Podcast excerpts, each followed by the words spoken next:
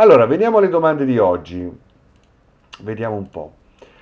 Allora, un amico mi scrive e mi dice... Um,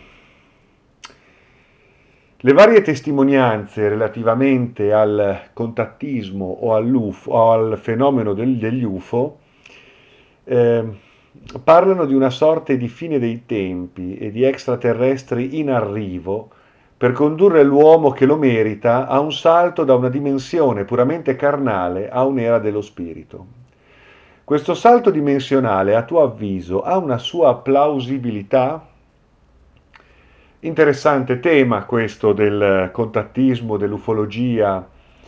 Ora, è vero, molti messaggi che dicono di ricevere i vari medium, i vari contattisti o channeler, come oggi si fanno chiamare, non di rado eh, prefigurano un collasso di questa umanità, di questa società o addirittura la distruzione del pianeta a causa dell'uomo, eh, della sua follia, della sua arroganza, della sua avidità e in effetti annunciano non solo la fine del mondo, per così dire, ma anche l'arrivo di questi extraterrestri che ci verrebbero a salvare, altri dicono che invece concorrerebbero alla nostra distruzione oppure in qualche modo vedrebbero nella nostra degenerazione una fonte di, di, di, di predazione, no? una fonte di sostegno per le loro necessità, quindi ecco che gli esseri umani diventerebbero preda di eh, vampiri extraterrestri eh, o sarebbero al centro di eh, progetti e strategie di sfruttamento Beh, niente di nuovo sotto il sole, perché di fatto che siano gli extraterrestri o che siano gli stessi esseri umani a comportarsi in questo modo nei confronti del pianeta, usurpandolo, distruggendolo, eh, predandone le risorse senza scrupoli, eh, beh, se è vero come in basso così in alto, se è vera la legge della rispondenza, è anche vero che effettivamente non dovremmo stupirci se poi noi a nostra volta siamo al centro di un meccanismo di distruzione, di predazione, di sfruttamento, perché è quello che noi stessi richiamiamo, proiettiamo, forse determiniamo all'interno di quello che è un eh, rapporto con la realtà sicuramente non ecologico, non armonico, poco equilibrato, per cui non stupiamoci se poi noi a nostra volta eh, subiamo predazioni nei confronti di esseri eh, spirituali, sottili, divini, oppure alieni, extraterrestri o quant'altro, perché viviamo all'interno di questa logica di predazione, siamo noi stessi a, a determinarla, siamo noi stessi ad alimentarla. Per cui alla fine ecco che eh, qualora il nostro stesso atteggiamento distruttivo e predatorio si riflettesse sugli ecosistemi sottili, sugli ecosistemi astrali o sugli ecosistemi extraterrestri, mm, non mi stupirebbe, ecco, alla fine eh, un po' come dire chi la fa l'aspetti, insomma, no? Cioè noi comunque alimentiamo questo genere di scenario poco cosciente, poco equilibrato, poco evolutivo. E quindi qualora effettivamente esistesse una dimensione più ampia della realtà che noi in questo momento non percepiamo, sia essa sottile, astrale, evanescente, metafisica, o sia essa eh, aliena o extraterrestre o extradimensionale, o entrambe queste cose, che poi diciamo eh, si manifestano in base a come noi possiamo in qualche modo percepirle eventualmente, Beh, eh, di fatto tutto questo rientra nei meccanismi della realtà che noi stessi in qualche modo eh, determiniamo, eh, eh data la nostra profonda e fondamentale incoscienza. Ok, poi che arrivino gli alieni buoni a salvarci, beh, preferisco la prima parte della riflessione quando dici eh, chi lo merita. Ecco, sicuramente le possibilità di un passaggio dimensionale, di una di un'evoluzione ancora possibile che possa riguardare alcune rappresentanze umane, quelle effettivamente che, che, che possono risultare meritevoli, ovviamente non vincenti, perché eh, sembrerebbe che in questo momento ad averla vinta sia proprio eh, l'esaltazione dell'ego eh, in tutti gli aspetti e in tutti gli ambiti, quindi l'esaltazione della distruzione, della prevaricazione, del conflitto in tutti gli ambiti, in maniera più o meno esplicita, in maniera più o meno subdola, questa è, qua, la, la realtà che ci circonda. Però non è detto che all'interno di questa realtà non si esprimano delle rappresentanze umane ancora meritevoli di coscienza, che sviluppino un'interiorità che le metta nelle condizioni di discernere e di distinguersi e quindi di emergere da questo frullino insensato e distruttivo per rappresentare l'umanità su altri piani, eh, creando i presupposti di un'ascensione, di un'evoluzione di qualche tipo, di un salto dimensionale di qualche tipo. Può darsi che dalle ceneri di una eh, civiltà al collasso possano riemergere dei semi di una nuova umanità, forse vibrante su frequenze diverse, forse determinata su piani esistenziali, evolutivi differenti, eh, su mondi paralleli, su realtà differenti che vengono determinate grazie al fatto che eh, viene conservata una coscienza possibile eh, dall'esperienza umana terrestre. Eh, questa coscienza viene distillata, viene in qualche modo appunto ad emergere dalla, dalla, da, dalla media eh, umana attuale e, e, vada a determinare dei fenomeni di eh, sviluppo eh, in una continuità eh, esistenziale possibile, però magari traslata su altri piani o magari ecco, in qualche modo capace di determinare nuove oasi e nuove determinazioni di realtà. Questo io lo auspico, stiamo lavorando per questo in fondo, no? gli ordini iniziatici, i gruppi, le persone che veramente si aprono ad una ricerca spirituale autentica, al recupero e alla attualizzazione di conoscenze reali che nutrano, alimentino la loro anima, la loro voglia di giustizia, di verità. Mm, ecco, io sono convinto che eh, possa eh, determinarsi una nuova specie, una continuità possibile. Certo, ne vedremo delle belle probabilmente se andiamo avanti così e non servono eh, dei contattisti per venircelo a dire, basta guardarsi un po' intorno per capire che spesso questi messaggi di questi channeler sono molto retorici, è evidente quello che sta succedendo ed è evidente che non, non sarà semplice um, o possibile forse eh, determinare una conversione globale di tutto questo. Probabilmente il, il, il, collasso farà il suo corso e da questo collasso potranno forse emergere delle, delle possibilità nuove di una rinascita, di un risorgimento, di una rievoluzione possibile? Non lo so, perché adesso il collasso è, è globale, cioè non è che riguarda solo alcune aree del pianeta, mentre in altre aree si sviluppano magari altri presupposti, per cui ecco che eh, ci sono altre possibilità altrove. E in realtà pare che stiamo andando verso un collasso globale, no? Per cui come si manifesteranno le nuove determinazioni possibili di un'evoluzione dell'umano terrestre. Vedremo, eh, sarà comunque compito nostro cercare in ogni caso di rappresentare un'umanità ancora sensata, ancora capace di coscienza, ancora capace di amore, ancora capace di intelligenza. Eh, dobbiamo fare la nostra parte a questo proposito. Poi, se Facendo questo, inoltrandosi anche nei misteri della, del reale, secondo le tradizioni esoteriche, per cui si prevede che la realtà sia costituita da un qualcosa di molto più ampio e articolato rispetto a quello che vediamo. Quindi ci sono meccanismi altri che entrano in gioco, con i quali cerchiamo di riconnetterci. E allora se in tutto questo poi si attiveranno delle rispondenze cosmiche, per cui altri aspetti di noi, o eh, risonanze eh, sui piani sottili e metafisici, così come sui piani extradimensionali, si attivino e quindi in qualche modo eh, si concorra ad una eh, eh rievoluzione di questo sistema, eh, di questa realtà, attraverso un'umanità rifondata, eventualmente riconnessa a, a, alla sua reale estensione cosmica, ecco allora il riconnetterci anche a quanto c'è di alieno in noi, a quanto c'è di, di multidimensionale in noi, che eventualmente può rappresentarsi anche attraverso altre emanazioni, altre manifestazioni, altre espressioni della vita possibili altrove.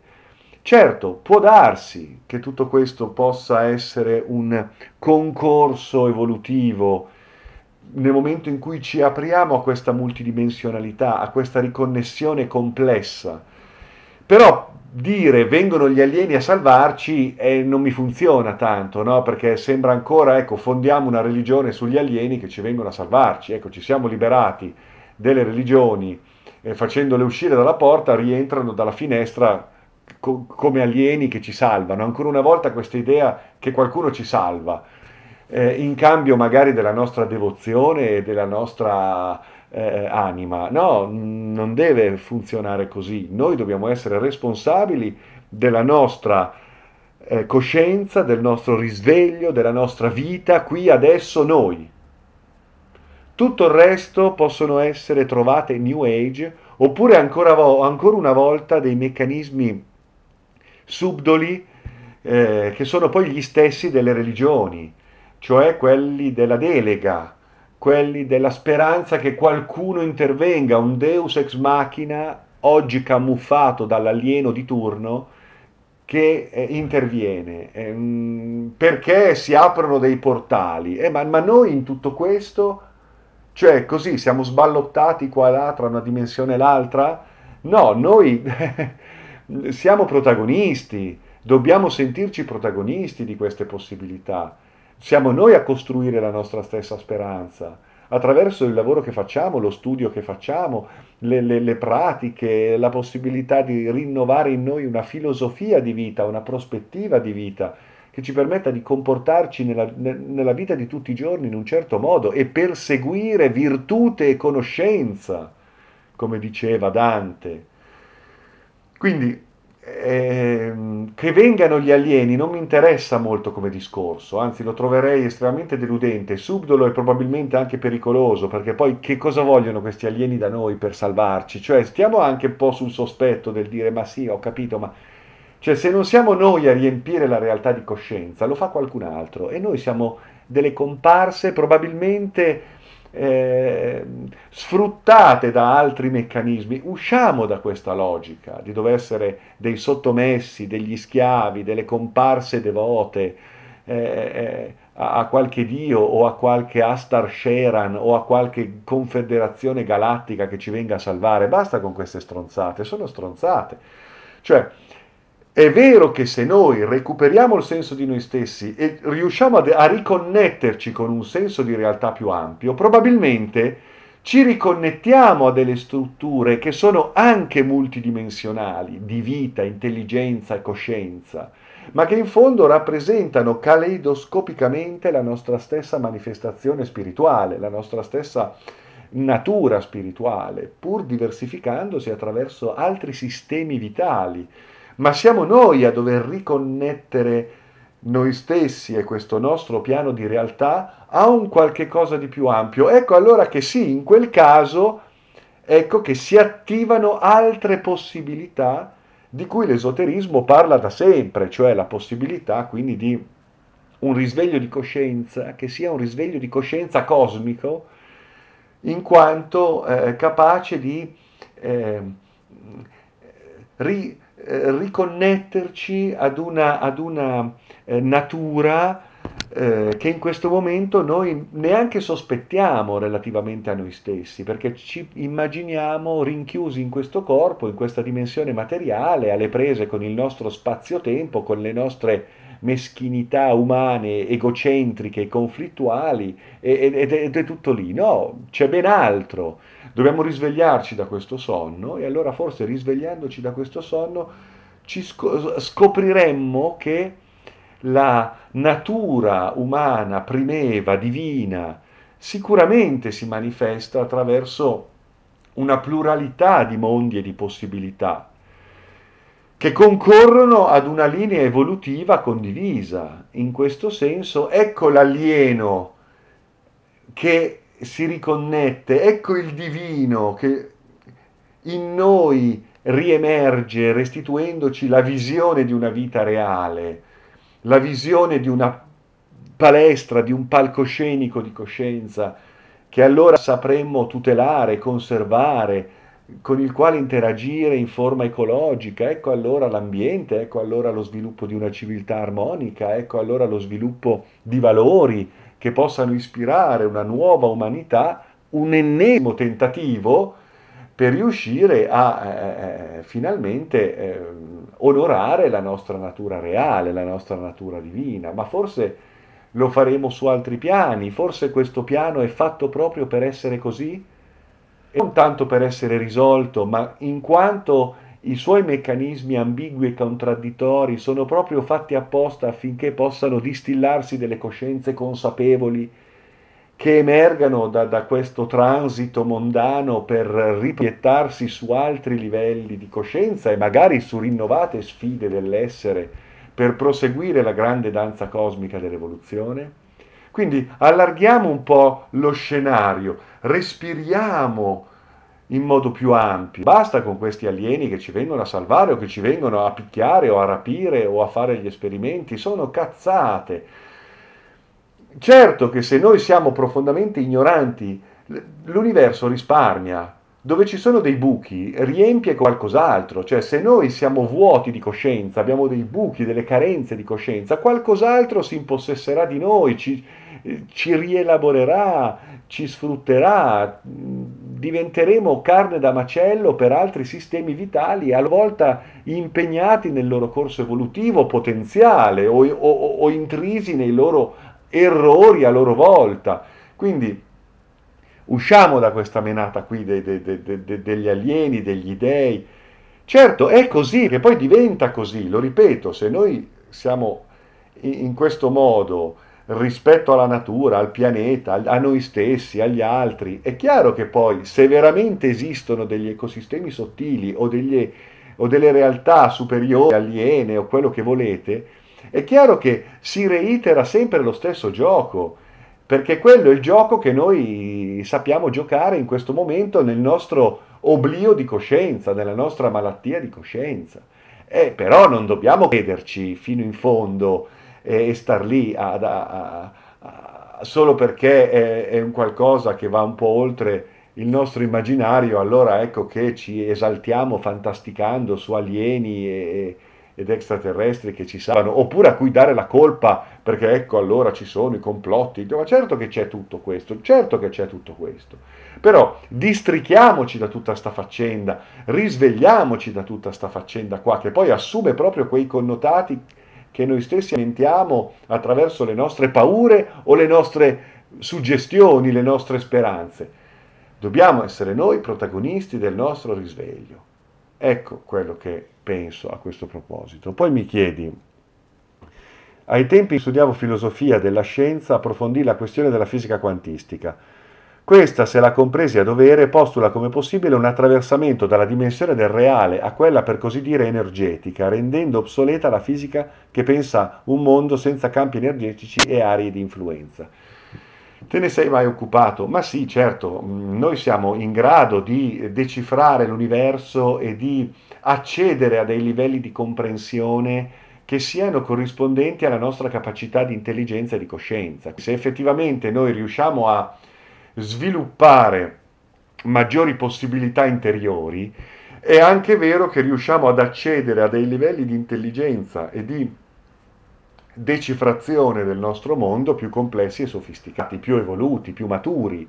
Quindi ecco che i vari passaggi della conoscenza, la scienza, la fisica, dalla fisica newtoniana meccanicistica alla fisica di Einstein, alla fisica di Bohm, alla fisica quantistica, fino ad Heisenberg, fino, fino alle frontiere attuali straordinarie del pensiero, è perché effettivamente in questo momento così tormentato eh, noi comunque sentiamo dentro inquieta una coscienza che, che fermenta e quindi in qualche modo sviluppiamo delle possibilità di relazione con la realtà più complesse, più sofisticate, potenzialmente capaci di innescare in noi delle riflessioni più profonde in merito a, al nostro transito mh, mm, nella materia.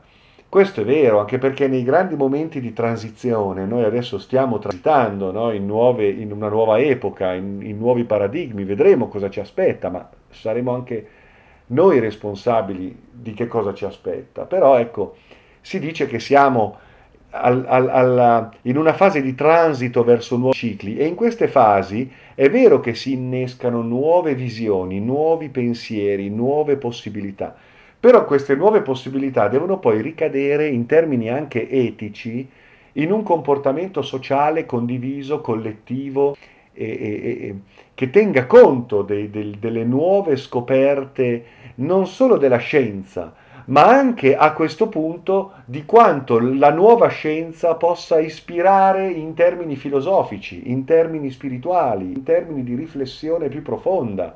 Che cosa vuol dire che lo spazio e il tempo non esistono? Che cosa vuol dire che tra soggetto e oggetto c'è una dialettica tra eh, osservazione e determinazione? Che cosa ci stanno dicendo queste scoperte straordinarie? A quali frontiere del pensiero ci stiamo avvicinando? E cosa vuol dire questo? Vuol dire che non ci sono verità assolute, vuol dire che dobbiamo mandare a casa le religioni, vuol dire che eh, siamo responsabili della realtà che determiniamo e quindi dobbiamo fare un lavoro preciso sui nostri valori etici profondi affinché la realtà che determiniamo possa rappresentarsi in quanto armonica, giusta, vera, evolutiva. Siamo interconnessi, tutte le particelle sono interconnesse, entanglement, ma allora vuol dire che noi stessi siamo connessi, cioè ci deve essere una ricaduta filosofica delle scoperte scientifiche, invece passa tutto in sordina. Cioè, nel secolo scorso sono state fatte delle scoperte straordinarie, Freud ha parlato dell'inconscio, cioè ci ha rivelato che dentro di noi c'è una dimensione tutta da scoprire. Boom, è passato in sordina. La relatività di Einstein doveva sconvolgere tutto. E invece no, siamo ancora qui barbari con la clava. La quantistica dovrebbe ispirare delle cose molto interessanti. Se ne occupa la New Age in modo becero, in modo superficiale, in modo stupido perché poi dice, ah allora ecco che il pensiero, ecco che tu pensi positivo è tutto a posto. No, quelle sono le pie illusioni di, di poveracci che devono trovare dei motivi di continua, di, per, per, continuare a vivere. La, la, verità non è una pia consolazione, è qualcosa di più complesso, che merita un approfondimento più, più intenso, no? Cioè, ma pensate un po', eh, insomma... Eh, Tesla, quello che è stato la, la, scoperta, la scienza dei primi del Novecento è stata straordinaria. Niente, abbiamo buttato via tutto perché? Perché ledeva tutta una serie di interessi economici, il carbone, il petrolio e l'elettricità e qua e là e ci dovevano mangiare sopra. Altrimenti avremmo energia pulita gratis per tutti senza senza nessun problema, ma questo non conviene a chi invece presume nella sua miopia di saperla più lunga degli altri per guadagnarci e farsi la bella vita, che poi la bella vita non se la fanno perché questi sono ancora più tormentati di noi. Quindi, insomma, eh, certo che i campi energetici, certo che è tutto qualcosa qualcosa che va indagato nella, nella, nella, consapevolezza che sono aspetti della conoscenza che da sempre le grandi tradizioni dell'esoterismo, le grandi tradizioni spirituali e iniziatiche, da sempre descrivono. Da sempre le grandi tradizioni dello spirito descrivono la realtà come un, un campo energetico in costante interazione con il nostro pensiero che si declina su diversi livelli di complessità, di intelligenza e di coscienza e che determina la nostra stessa manifestazione in una funzione estremamente relativa tra spazio, tempo, dimensioni, osservazione, percezione, esperienza e quindi mm, man mano distillazione di soluzioni intelligenti, di, di, di, di comunione umana eh, affinché si possano creare i migliori presupposti per un trascendimento di questo sistema vitale in funzione di una reintegrazione con l'assoluto e una costante e continua rideterminazione di, di, di, mondi possibili dove l'assoluto continua a giocare a rimpiattino con se stesso attraverso quelle forme senzienti la cui vita è esperienza di rievoluzione costante di coscienza. Poi ci saranno ovviamente in questi infiniti tentativi tutta una serie di aborti che invece rappresenteranno dei fallimenti, in quanto l'evoluzione della coscienza è un'evoluzione, è una conquista, è una conquista che passa dalla, dall'intelligenza, dalla capacità di discernimento, dalla capacità di coscienza. Laddove questa non si sviluppa nei tempi previsti, ecco che un mondo è destinato giustamente a, a disfarsi e, e, una specie è destinata a, a, lasciare il passo magari a nuove riformulazioni della vita e a nuove riformulazioni della realtà. E il nostro pare sia un, un, un universo, un sistema vitale probabilmente destinato a questo aborto, però sarebbe un peccato, no? Oppure forse è proprio funzionale in quanto palestra di coscienza alla, all'esaltazione di quelle poche esperienze di coscienza destinate ad evolversi attraverso di esso e a trascenderlo in funzione di nuove e possibili manifestazioni. Noi dobbiamo fare la nostra parte. Facendo la nostra parte scopriremo delle cose meravigliose e allora vedrete che gli dei, gli alieni, gli extraterrestri, ci faremo delle grandi risate perché questi sono balocchi di bambini. Apriamo la coscienza, lavoriamo su noi stessi, agiamo consapevolmente nel nostro quotidiano, partiamo dal, da quello che siamo per aprirci a un qualche cosa di profondo e allora poi vedrete come rideremo di tutte queste considerazioni così buffe. No? Ultima cosa, mi dice, tanti anni fa mi raccontò, eh, conobbi Fellini, ecco, Fellini mi raccontò del caso Roll ho potuto constatare che era l'uomo che vive queste dimensioni ulteriori di cui la fisica e i contattisti parlano. Beh, Roll è stata una persona sicuramente straordinaria, nella sua umiltà, nella sua forse anche incapacità di interpretare compiutamente eh, i fenomeni che riusciva a produrre, di cui era testimone, di cui era sorgente, ripeto, a volte anche inconsapevole, eh, lui si è trovato nelle condizioni di sviluppare un'intuizione eh, che ha fatto scattare in lui qualcosa, ripeto, che lui stesso aveva fa- faticava a comprendere. Io lo incontrai, Roll, ero molto piccolo, molto piccolo, facevo le medie al Museo Egizio, incontrai Roll. E, ehm, e vabbè, successe anche uno qualcosa di molto strano, qualche volta ve lo racconterò. Uh, successe qualcosa di molto strano durante quell'incontro incredibile con Roll ehm, a Torino. E sì, confermo che secondo me Roll, così come altri personaggi molto particolari, come poteva essere Edgar Case, ehm, ecco, hanno sicuramente aperto delle porte. Poi... Eh, loro stessi di fronte al mistero in parte non hanno forse saputo comprenderlo appieno, um, oppure sono rimaste anche turbate. No? Roll stesso scriveva eh, che la, il suo, quello che aveva scoperto lo terrorizzava. No? Quando scrisse ho scoperto una legge terribile che unisce il, il colore verde, la quinta musicale, il calore, la potenza mi spaventa, non scriverò più nulla. Ecco, scriveva nel suo diario questo, no? aveva scoperto qualcosa che lo, lo, lo aveva turbato profondamente. No? E, e, sicuramente è, è, stata una persona che che ha, visto qualcosa, ha toccato qualcosa. È stato veramente una grondaia, come diceva lui attraverso di lui è passato qualche cosa. Io Roll lo vedo tra un, un medium lucido e un, un, personaggio del suo tempo, perché lui comunque era un aristocratico torinese del suo tempo, cattolico, quindi insomma alla fine aveva la sua, la sua personalità, il suo modo di vedere, il suo modo di pensare, le sue credenze, eccetera, eccetera. Ma non per questo io non fatico a pensare a lui come una sorta di sciamano. Era uno sciamano. A me piace vedere Roll come una sorta di sciamano che aveva capito alcuni criteri attraverso i quali la materia si determina e aveva compreso il ruolo della mente nella determinazione della realtà.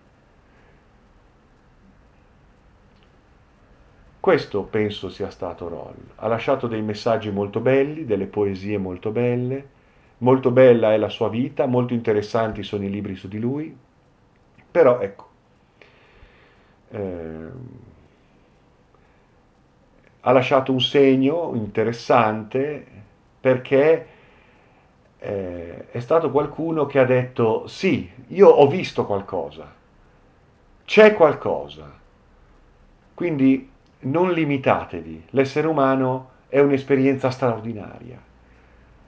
Ecco, questo è il messaggio importante, hm, secondo me, è la testimonianza importante.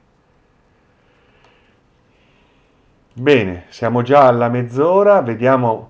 Ah, ecco, dice un altro mio amico, ecco sì, chiudiamo con questo. Cosa ne pensi di Elena Blavatsky e dei suoi libri? Elena Petrovna Blavatsky, che nel 1875, se non mi sbaglio, fonda la eh, Società Teosofica insieme al colonnello Holcott.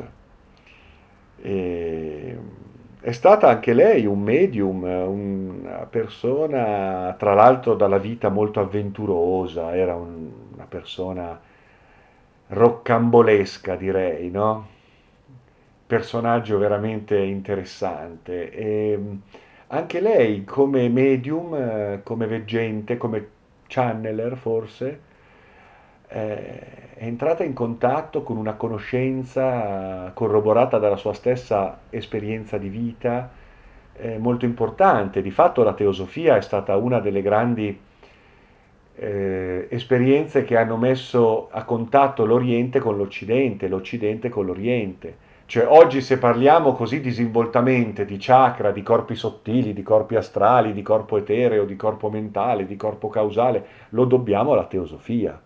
Oggi se parliamo così, no? facendo riferimento alle geometrie sacre, alla storia di Atlantide, di Lemuria, di Iperborea, i, i maestri occulti del Tibet, il mistero dell'Oriente, eh, di fatto è stata la teosofia a sdoganare in Occidente questo, questo patrimonio, poi un po' a modo suo, eh, lo ha fatto un po' a modo suo, poi sono arrivati dall'Oriente molti, molti personaggi eh, via via, no? quindi ecco la moda negli anni 60, negli anni 70, poi c'è stato questo proliferare no?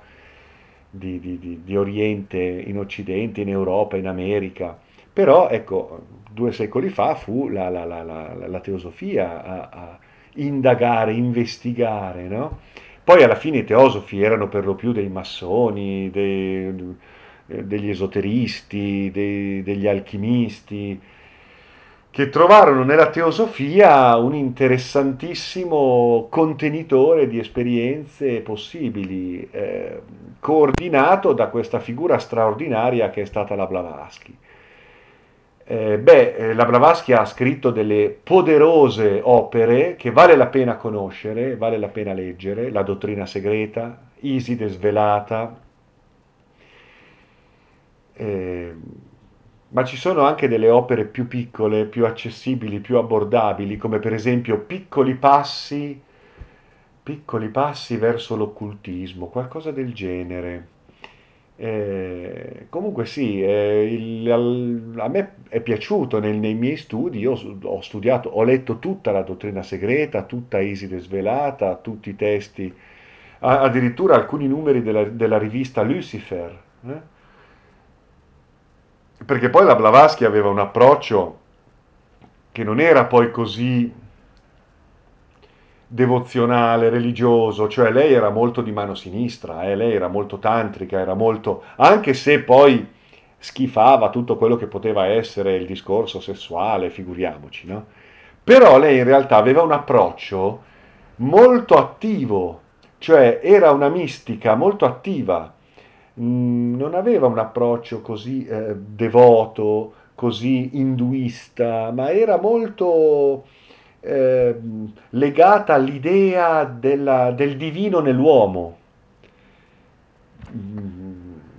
E quest, per questo venne anche poi accusata di satanismo, venne poi anche eh, in qualche modo eh, la teosofia dopo di lei, ovvero con, con, con, la Besan, con la Bailey, poi ci fu il fenomeno Krishnamurti, molto importante, molto interessante, eh, però ecco, eh, rischiava di ricadere un po' nel discorso devozionale, no? che poi fu Krishnamurti a, a, a, a, tagliare dicendo no, guardate che voi dovete trovare in voi la verità, la via, la luce, dovete trovare in voi il divino. E, e per questo lui che doveva essere il maestro del mondo, il, il, il Gesù in terra, così come volevano eh, i teosofi eminenti di, dell'epoca, in particolare Annie Besant e Charles Leadbeater, in realtà poi lui disse no, non è vero niente, la verità è una terra senza vie, bellissimo il discorso del 1929 che eh, in Olanda, a Omen, nel campo di Omen, di fronte a un miriade di teosofi, Krishnamurti dirà e dice ragazzi io non sono il maestro del mondo, andate a, cercare qualcun altro se volete sottomettervi ad un dio, ad un maestro, a un guru, non è questa la via, bellissimo, bellissimo.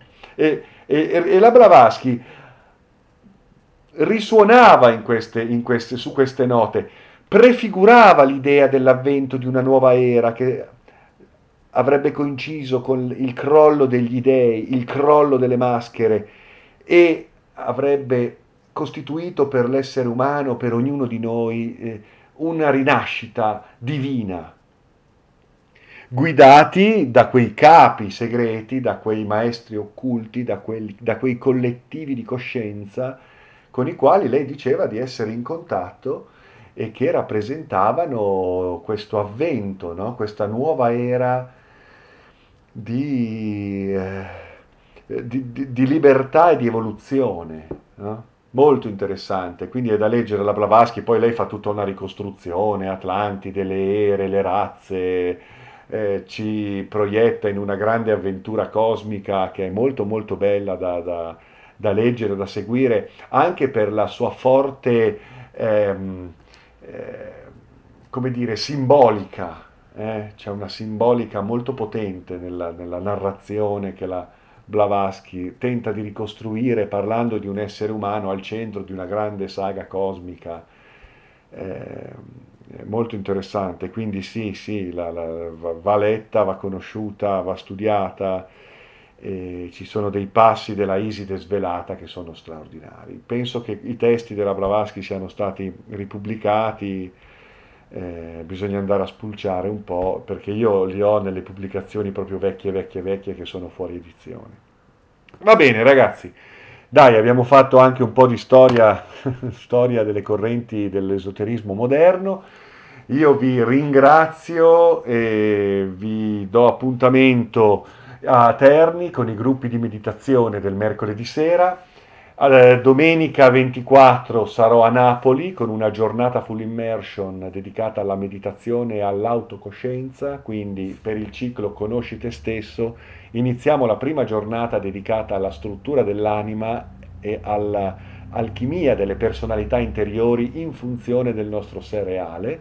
Questo a Napoli, domenica 24. A Brescia, il primo dicembre, faremo una giornata dedicata al sogno lucido e alle esperienze ultracorporee. A Brescia, il primo dicembre. Poi vi ricordo eh, che abbiamo sempre ogni primo venerdì del mese la conferenza ingresso libero a Terni, quindi il 6 dicembre, ma avremo modo di riparlarne. Il 7 dicembre qui a Terni avremo una giornata di meditazione e di eh, consigli sull'alimentazione e lo stile di vita con il dottor Massimo Formica. Per cui abbiamo tanti appuntamenti. Eh? Ci sono i corsi online disponibili sul mio sito carlodorofatti.com. Eh, pertanto, insomma, penso che abbiamo molti modi per rimanere in contatto. Continuate a scrivermi, vi do appuntamento come sempre attraverso questi canali. Grazie a tutti. Ciao.